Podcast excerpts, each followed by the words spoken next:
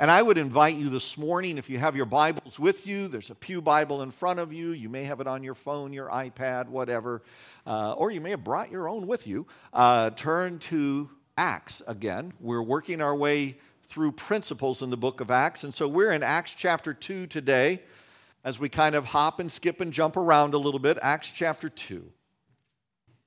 When did it happen for you? Can you recall? Maybe it was a statement. Can you recall a conversation?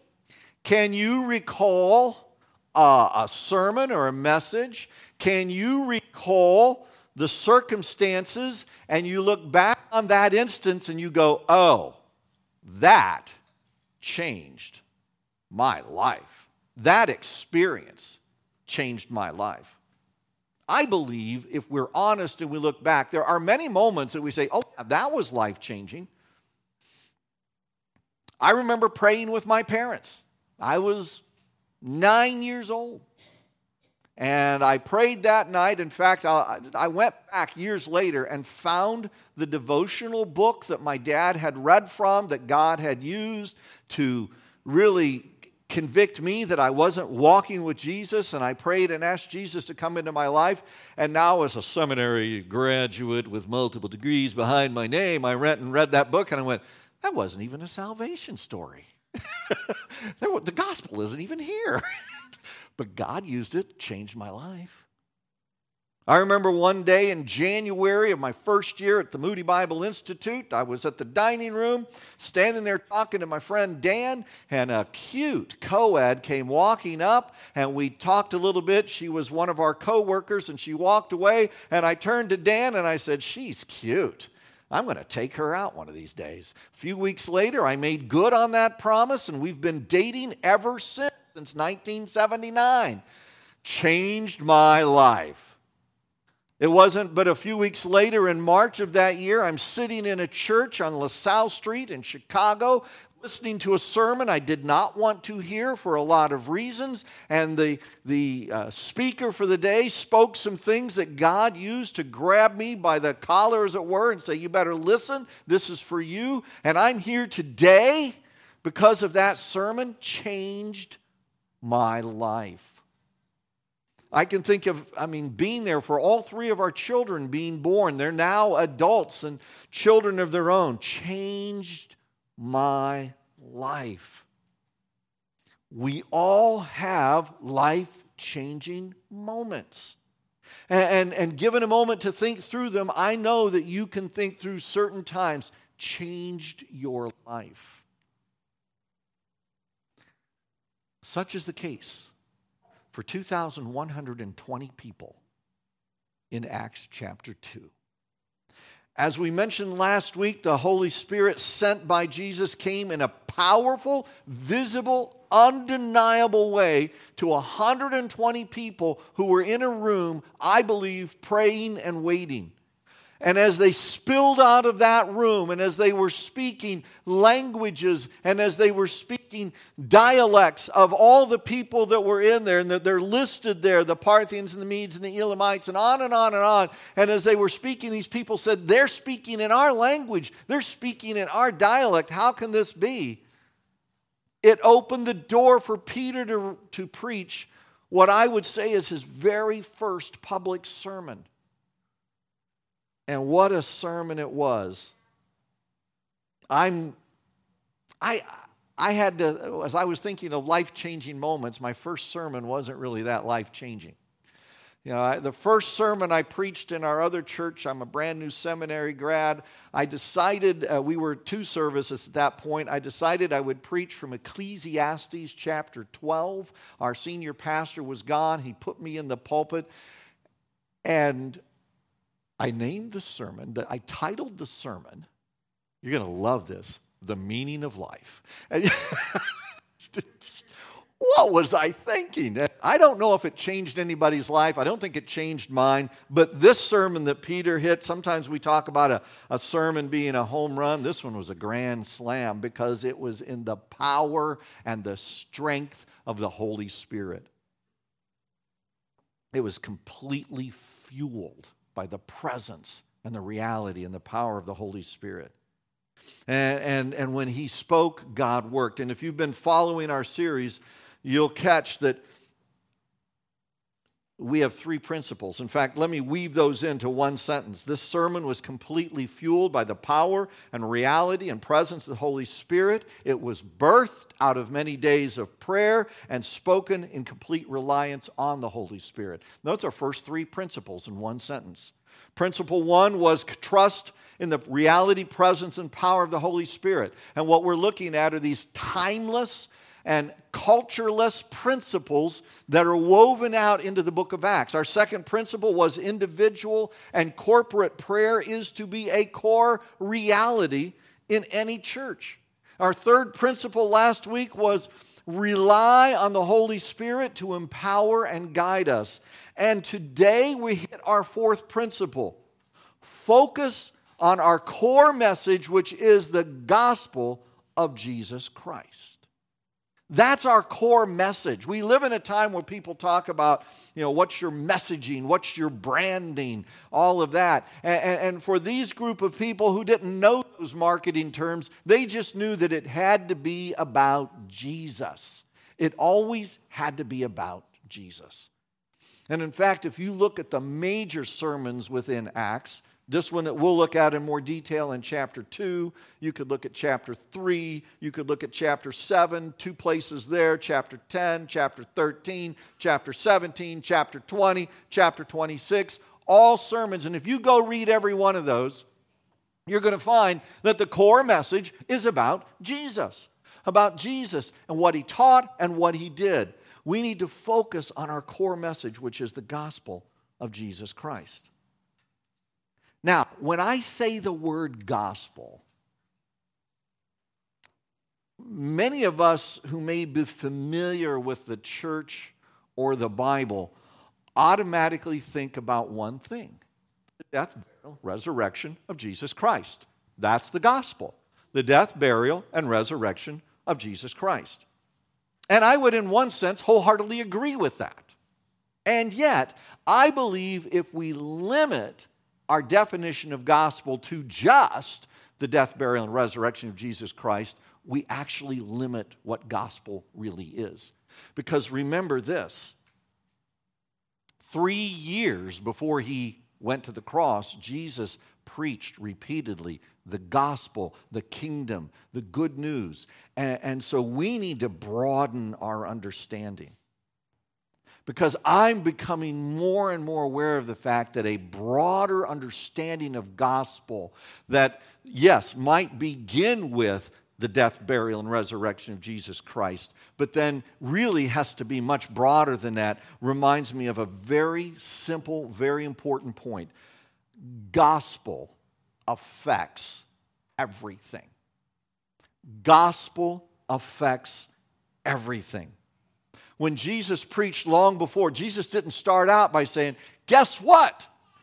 I'm going to go die in Jerusalem. No, he kept that really quiet for a long time. What he did preach was, I've come to present the kingdom. Here's what the kingdom looks like the kingdom cares for the outcasts, the kingdom cares for the socially unacceptable. The kingdom reaches out to tax collectors and sinners. The kingdom has compassion on outcasts. The kingdom touches the untouchable. The kingdom shows kindness to women and children who were considered non entities. The kingdom challenges religiosity and man made rules healing the sick, setting the captives free from the demonic, from the injustice, from fear. Jesus did so much more than teach and preach about one event. That one event is very important. It's pivotal, pivotal, but to get up to that event, we've got to look at the whole span of gospel.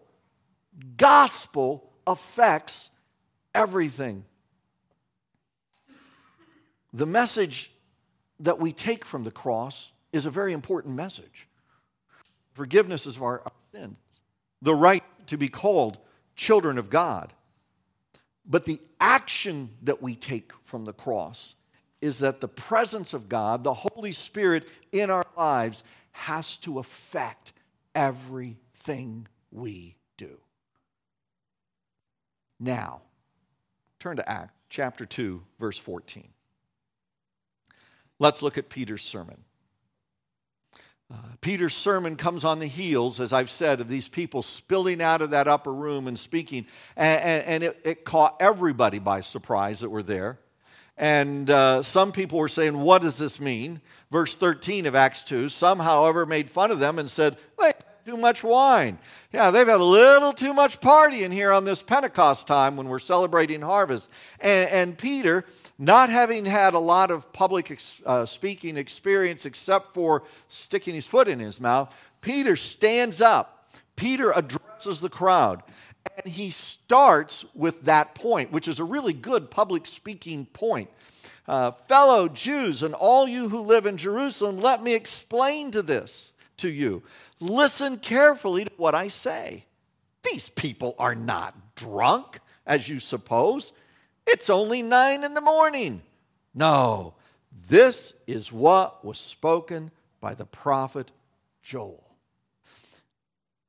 A good, devout, first century Jewish person was looking for the fulfillment of the prophet Joel.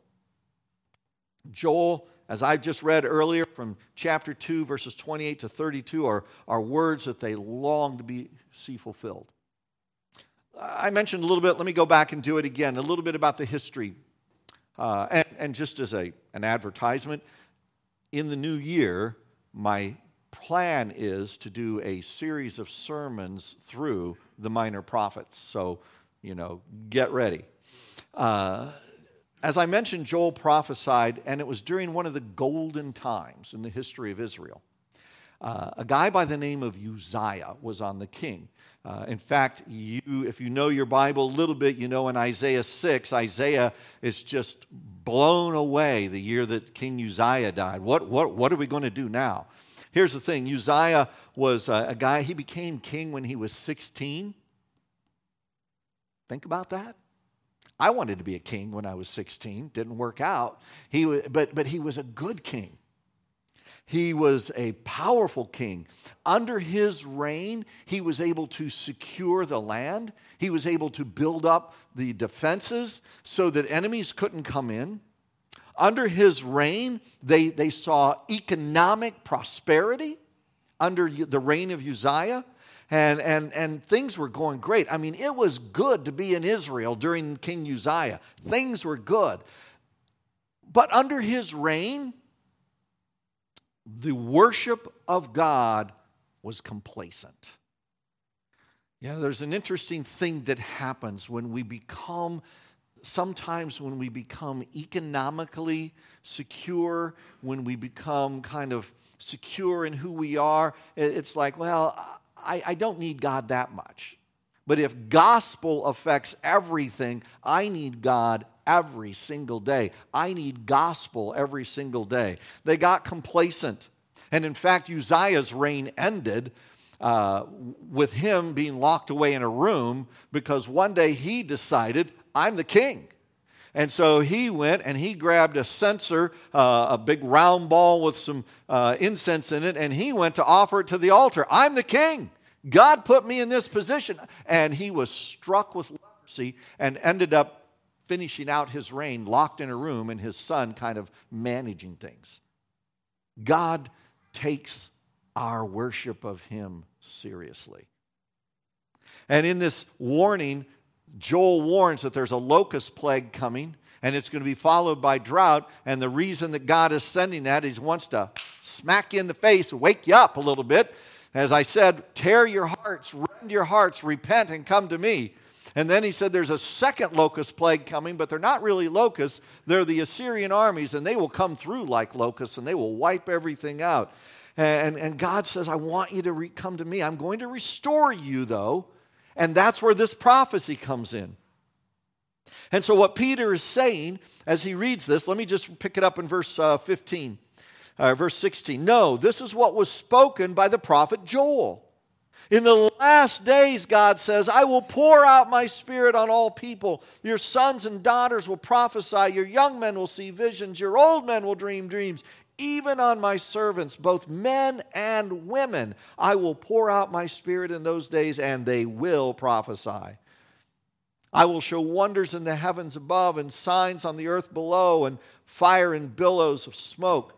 The sun will be turned to darkness, the moon to blood before the coming of the great glorious day of the Lord, and everyone who calls on the name of the Lord will be saved. Peter is saying the Spirit of God has been poured out on all these people. God is with them. And notice he says the Spirit of God is poured out. If it's fulfillment, this is fulfilling Joel. Sons, daughters, young men, old men, men, women. No one is excluded from the work of God. No one is excluded from the indwelling Spirit of God. Peter says this is the dawning of the last days. And he says in verse 17, starting there, he says there's this, uh, in verse uh, 18, he says there's going to come these cataclysmic events on heaven and earth, and they're going to take place, but God's people don't need to be afraid. Why? Because everyone who calls on the name of the Lord will be saved. You say, well, what does it mean to call on the name of the Lord? To call on the name of the Lord means to recognize and to fully accept and to totally rely on the person and character of God. The person and character and authority of God. In one sense, that's probably one's first act of worship to call on the name of the Lord, to call on Him alone for deliverance. When I call on His name, it's like I'm reaching out and saying, I've got nothing left. I depend completely on you. I am leaning on you. You are the only one I need.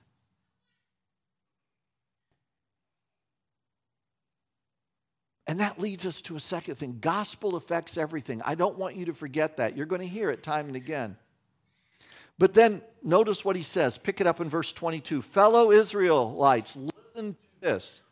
Jesus of Nazareth was a man accredited to God, accredited by God to you by miracles, wonders, and signs, which God did among you through him, as you yourselves know. This man was handed over to you by God's deliberate plan and foreknowledge, and you with the help of wicked men, put him to death by nailing him to the cross. But God raised him from the dead, freeing him from the agony of death because it was impossible for death to keep its hold on him. By the way, that's not user friendly. You did this, people.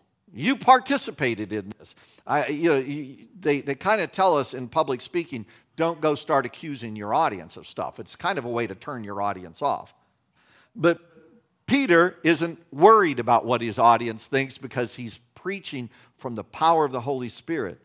And the point that he makes here, and the point that we need to remember when we're looking at our core message, is Jesus is always the center of the message. Jesus, Peter says, was a credit by God to you. That's a, that's a term that many of us are familiar with when you choose a college, you want to make sure it's accredited, accredited by certain associations. That means, accrediting means it's proven academically. It means that the programs are proven academically. You know, I, remember, and fortunately, I've only been adjunct, so I never had to worry about it. But when accreditation comes along and the accreditation committee comes to the school, it's it's a big deal. It's a big deal. I remember when they came to our seminary, and after they left, we got our accreditation. But one of the things that they mentioned that I thought was very interesting is they said, You need to, as a school, give your professors more time to research in their fields. Your giving them too many classes to teach and not giving them time to research. And if you're to be accredited, their research needs to keep going on. I thought, that's interesting. We use that. Jesus was proven by God, proven in a variety of ways. He was accredited to them by God. How? He did miracles. He showed wonders and signs, amazing things. God did these through Jesus to the people so they would see this is Jesus. I mean, he, he fed 5,000 men, and we add women and children. We might be up to 20,000 with five loaves and two fish. He did that. And, and that should have been enough for people to go, oh, whoa, hey, we're buying into this. But see, you can see all the evidence, you still have to choose to believe it. What Paul says is Jesus came and showed proof of his deity because he's the center of the message. Paul says, verses 23 and 24, he was obedient to the Father's plan, handed over you by God's deliberate plan. And you, by the way, audience, you participated in that plan. You were actually doing God's will whether you knew it or not. Because God's plan is greater than human works, God raised Jesus from the dead. In fact, if you go over to Romans 8, verse 11, Paul says, The same Spirit that raised Christ from the dead indwells you. That's why I say, don't tell me you can't change. you can change. Or the Holy Spirit isn't powerful, which I just I don't for a minute believe. The same spirit that take that lifeless body of Jesus and raised him up is in you and me. In fact, Paul goes on, he says, Jesus has been the center of, of, the message throughout prophecy. Or Peter goes on, says, Jesus has been the center of the message throughout prophecy. Listen to this, verse 25. David said about him, I saw the Lord always before me because he is at my right hand. I will not be shaken. Therefore, my heart is glad, my tongue rejoices, my body also will rest in hope, because you will not abandon me to the realm of the dead. You will not let your Holy One see decay. You have made known to me the paths of life. You will fill me with the joy of your presence. And Peter says, Fellow Israelites, I can tell you confidently that David, the the patriarch David died and was buried, and his tomb is here to this day. But he was a prophet and knew that God had promised him on oath that he would place one of his descendants on his throne. How many, have you ever heard anybody call David a prophet? We talk about him being a king, man after God's own heart. Peter says he was a prophet. He saw what we've long, what we've seen. He said, David believed one day God's Holy One would come and would not see the decay of death. The point being, Jesus is alive. People, this Jesus, he's alive. Jesus is exalted. Peter then goes on. Seeing that this was to come, he spoke of the resurrection of the Messiah, that he was not abandoned to the realm of the dead, nor did his body see decay. God has raised this Jesus to life, and we are witnesses of it. Exalted to the right hand of God, he's received from the Father the promised Holy Spirit and has poured out what you now see and hear. What you're seeing 120 people speaking all these dialects, what you're seeing us testifying to the risen Christ this is the work of God. Then he goes on, he says, For David did not ascend to heaven, and yet he said, The Lord said to my Lord, Sit at my right hand until I make your enemies a footstool at your feet. That's a quote from Psalm 110. So the first one is from Psalm 16, verses 8 through 11, and then we have Psalm 110, verse 1. It's a message, it's a messianic psalm, Psalm 110, a messianic psalm of exaltation, a messianic psalm of victory, a messianic psalm of deliverance.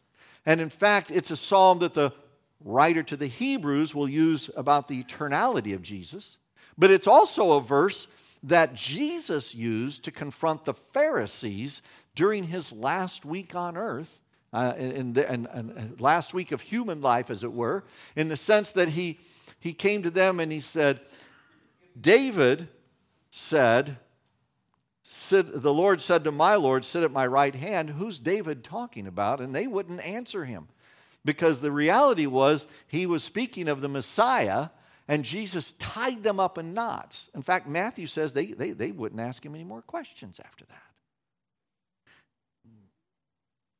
Jesus must be the center of the message. Now, Peter concludes his sermon. Therefore, let all Israel be assured of this God has made this Jesus, whom you crucified, both Lord and Messiah. Jesus is our eternal authority and hope. Peter concludes saying Jesus is both Lord and Messiah. Those are two very important designations. And they're two for them, and they're two important designations for us. The term Lord means authority. We use that word more often than we think. If you rent an apartment, if you rent a house, if you rent an office space, you have a landlord. The landlord is the sole authority of that building. The landlord sets the terms for rental, they set the price. The landlord determines what you can and cannot do in that property. Sometimes landlords will have offices and they allow you to build to suit. You can build out that office to suit your needs, but you still have to run those plans by the landlord. The landlord decides to sell the property, you can't stop him. Now, you have the term of the lease that he can't sell it before your lease is up, but you can't stop him. The bottom line is the landlord is the owner, the landlord is the sole authority.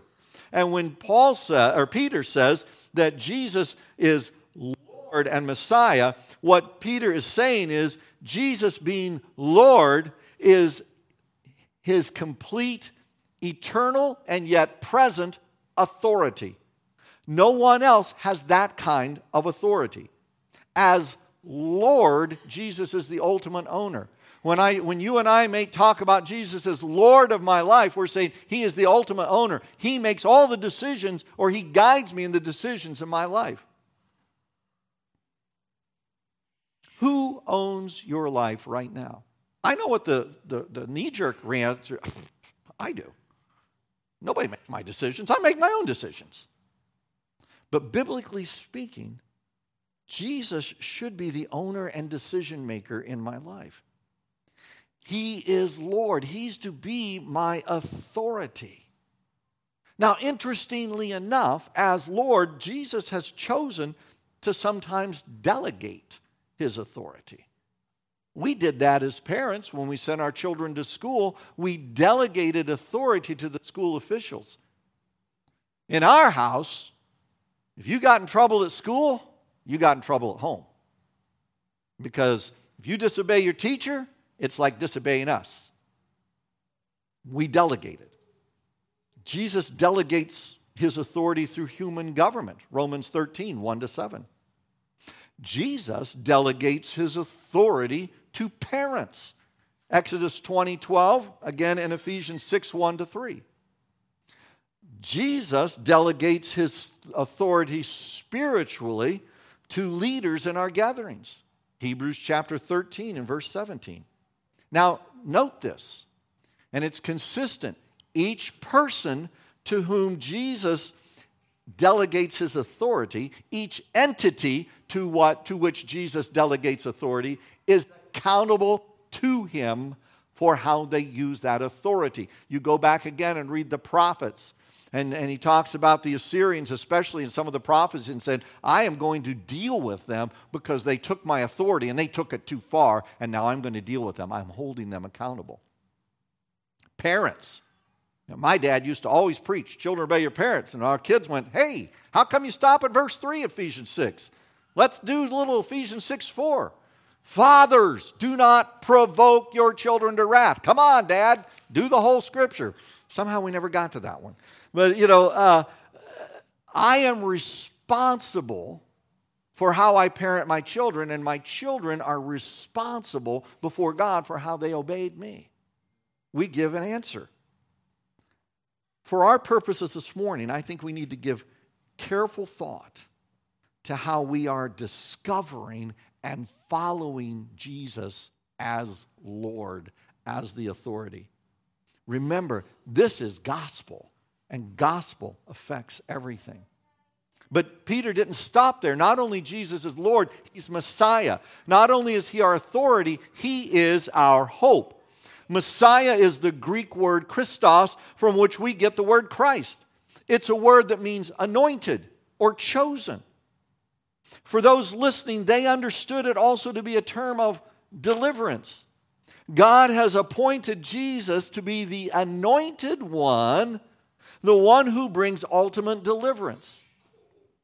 Remember again, we started in the book of Joel. Peter ends with the book of Joel because the, the people ask, he says, everyone who, who calls on the name of the Lord will be saved. He ends with that. that that's a statement of deliverance, but that passage continues. The rest of that verse says this For on Mount Zion in Jerusalem there will be deliverance, as the Lord has said, even among the survivors whom the Lord calls. The idea of deliverance is bound up in the term Messiah. The people hear all of this and, and they get it. They totally get it. And they, they cry out. They said, What do we do? This is powerful stuff. We believe it. What do we do? And Peter says, Repent and be baptized, every one of you, in the name of Jesus Christ for the forgiveness of your sins, and you will receive the Holy Spirit. The promise is for you and your children, and for all who are far off, for all whom the Lord our God will call. And it says that day, about 3,000, so I was wrong earlier, 3,120, about 3,000. What a powerful sermon, all fueled by the Holy Spirit. But I want you to note what happens following this. Not only here, but I would say work your way through the book of Acts and you're going to find an interesting thing that happens. Because everything changes in their lives. Everything changes. Why? Because gospel affects everything. There's a community of believers that develop, they grow together. They want to learn more, they want to be together. They, they, they share meals together. They share belongings together. They make sure that nobody is without. Gospel affects everything. You go to chapter 6, and they make sure that the widows, the most vulnerable in the community, are cared for equitably because gospel affects everything. You get to chapter 10, and you realize that Peter understands all of a sudden that, that the gospel crosses over racial boundaries and ethnic boundaries because gospel affects everything chapter 8, Samaritans come to know the gospel. Samaritans, the outcasts, the, the half breeds, the ones that nobody cared about. Gospel changes them. They come to know. There's a generosity that develops, and it starts there in Jerusalem, but you get further on in Acts, and Jerusalem is besieged by persecution. People leave. The church at Jerusalem that was so generous becomes poor. And so, what's the Apostle Paul do? He, he goes around the Mediterranean taking up an offering to take back to the poor saints of Jerusalem because generosity flows out of gospel. Gospel affects everything when the core message of Jesus Christ is believed, then every aspect of life is truly changed. Let me, let me put it in 21st century terms. Gospel should inform my social justice. Gospel should open my eyes to racism in all of its forms and nuances so I can stand against it. Gospel should make me a person of integrity in all of my doings. Gospel should inform my career decisions. Gospel should give me courage when I'm ostracized and even persecuted for my faith. Gospel should make me a person not only of integrity, but a person of generosity. Gospel should impact my family in positive ways. Gospel should pull me up short when I'm wrong, so I will change and get more in line with and recenter my actions on Christ.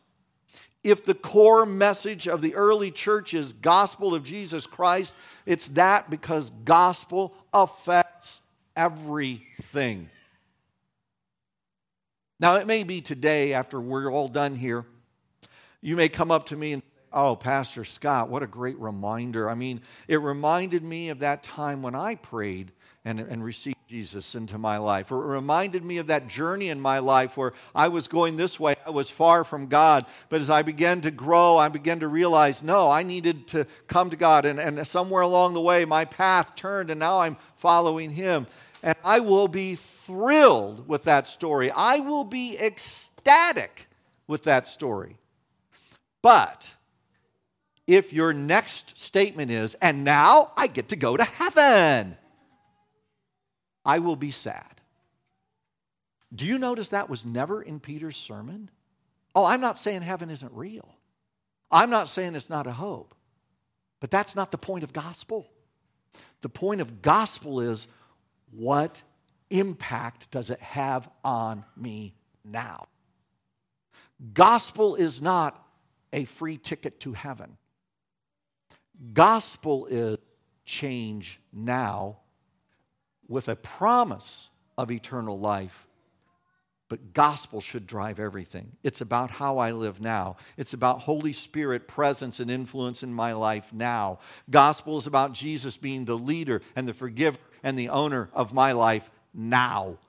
We need to spend our time, effort, and energy in what we do to live gospel now far more than we spend thinking about some place that we have no control over and a future that is God's to give us, not ours to obtain. Gospel should instill in us a deep desire to live as examples of the love, compassion, care, generosity, courage, contentment, and integrity that was modeled by the whole life of Jesus we must focus on our core message, which is the gospel of Jesus Christ, because gospel affects everything. Those moments in your life when you knew beyond the shadow of a doubt that things were changing, that things would never be the same, those are in a way gospel moments. But the question is what are you doing with those life changing moments today? Father, thank you for your word this morning. Thank you for the stark reminder in your word from the sermon of Peter that it really is about Jesus, it's about gospel, and gospel affects everything. May we never stray away from that core message. Oh, there are lots of applications of the core message, but the core message is the gospel of Jesus Christ. I pray, Lord, that today we would think more deeply about gospel. Yes, to think about the cross, to think about the death, burial, and resurrection of Jesus Christ, but to also think about the life that Jesus modeled before us and his call to his disciples and us follow me. May we follow you and thus live gospel. In Jesus' name, amen.